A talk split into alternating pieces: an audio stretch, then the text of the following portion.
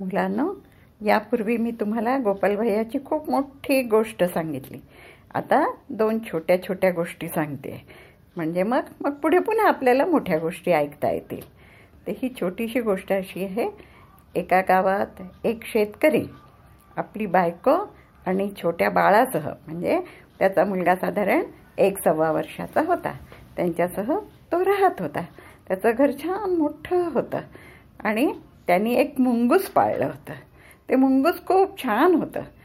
दोघंही शेतकरी त्याची बायको त्या मुंगसाचे खूप लाड करायचे. आणि ते मुंगूससुद्धा त्या बाळाशी छान खेळायचं आणि घरात राहायचं. मुंगूस असल्यामुळे बाहेरचे कुत्रा मांजर कोणी घरात येऊ शकायचे नाही. जसा आपला कुत्रा कसा इमानदार असतो तसं ते मुंगूस इम, इम, इमानदार होतं. त्याचा त्या लोकांनाही काही त्रास नव्हता. उलट त्या बाळाबरोबर ते त्याचेही तितकेच लाड करायचे. मुंगूस छान होतं अगदी. एक दिवस काय झालं की तो शेतकरी शेतात गेला होता आणि त्याच्या बायकोला दुकानातून काहीतरी आणायचं होतं. म्हणून मग तिने ते भांडं वगैरे काय घेतलं पैसे घेतले आणि ती बाजूलाच दुकान होतं थोड्या अंतरावर. तिथे काही आणायला गेली. काही वस्तू आणायच्या असतील काही धान्य बिन्य काहीतरी आणायचं होतं. म्हणून ती तिकडे गेली पिशवी वगैरे घेऊन. दार उघडच होतं कारण खेड्यात साधारण लोक सारखे दारं काही लावत नाही. आणि तिच्या घरात ते मुंगूस होतंच. त्यामुळे तिला माहिती होतं की हे मुंगूस आपल्या बाळाचं आपल्या घराचं रक्षण करणार. तिचं बाळ झोपलं होतं. तिने त्याला पाळण्यात झोपवलं होतं. आणि त्यामुळे ते उठून रडायचाही प्रश्न नव्हता. इकडे तिकडे जायचा प्रश्न नव्हता. म्हणून ती सरळ पिशवी घेऊन दुकानात गेली. मुंगूस बसला होता आपलं दाराशी. तिकडनं जेव्हा ती सामान वगैरे घेऊन आली आणि पायऱ्या घराच्या चढायला लागली तर ते तिच्याकडे धावत आलं लाड करण्यासाठी. लाडाने धावत आलं. पण ते जे धावत आलं तर त्याच्या तोंडाला तिला रक्त लागलेलं दिसलं. आणि ते रक्त पाहिलं आणि तिच्या पोटात एकदम धस्स झालं.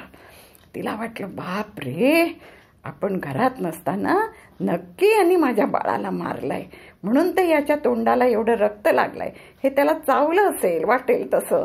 या विचाराने तिचं डोकं इतकं भणाणून गेलं की तिला काही सुचेना. ती पायऱ्यावरच होती. बाजूलाच याच्यामध्ये अंगणात एक दांडू पडला होता. जसं ते तिच्या जवळ आलं लाडासाठी तिने तो दांडू घेतला आणि जोरात त्याच्या डोक्यात मारला. आणि मग जे त्याला मारत सुटली जे त्याला मारत सुटली शेवटी ते विचार मरून गेला. ते मेल्यावरती मी तो दांडू हातातला फेकला आणि पाच मिनटं तशीच स्तब्ध उभी राहिली. या कल्पनेने की आता आपल्याला बाळाला आपल्या बाळाला कसं बघावं लागेल? मेलेलं बाळ आपण कसं बघू शकू? आणि असा विचार मनात येऊन ती थोडा वेळ तशीच उभी राहिली आणि मग हळू हळू हळू करत पाळण्याजवळ आली. पाळण्याजवळ येता येताच तिला रस्त्यात त्या दारापासून पाळण्यापर्यंत आत जशी ती आली तर त्या मधल्या खोलीच्या तिथे तिला एक मोठा साप मेलेला दिसला. त्या सापाच्या अंगाला रक्त होतं आणि ठिकठिकाणी चावे घेतलेले दिसत होते. आणि मग तिच्या डोक्यात एकदम प्रकाश पडला की अरे मुंगूस आणि सापाची इथे लढाई झालेली दिसते. आणि तिने पाळण्याकडे पाहिलं तर बाळ तिचं पाळण्यात हसत होतं. म्हणजे पडलेलं होतं ना हसत हसत हातपाय हलवत होतं छान. एकदम तिला समजलं की मुंगसाची याची सापाची लढाई झाली खूप. आणि आपल्या बाळाला सापापासून वाचवण्यासाठी मुंगसानी जबरदस्त लढाई देऊन त्या सापाला ठार मारलं होतं. आणि त्या सापाला चावल्यामुळेच त्याच्या तोंडाला सगळं रक्त लागलं होतं. झालं. तोपर्यंत शेतकरी घरी आलेला होता. त्यांनी ते सगळं पाहिलं.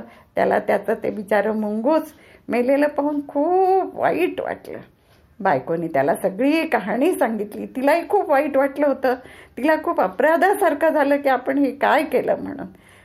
कारण तिने रागाच्या भरात त्याला मारलेलं होतं. म्हणून मग त्यानंतर त्यांनी त्या मुंगसाला नीट व्यवस्थित अग्नी वगैरे दिला सगळं केलं. तिथे एक छान झाड लावलं त्याच्या नावाचं आठवणीसाठी म्हणून. हे सगळं झालं. पण यावरून ते धडा काय शिकले दोघेही की रागाच्या भरात कोणतीही गोष्ट करायची नाही.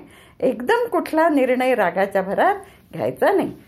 राग आला तर थोडं आपलं डोकं शांत होऊ द्यायचं. सगळं नीट आलोकन करायचं.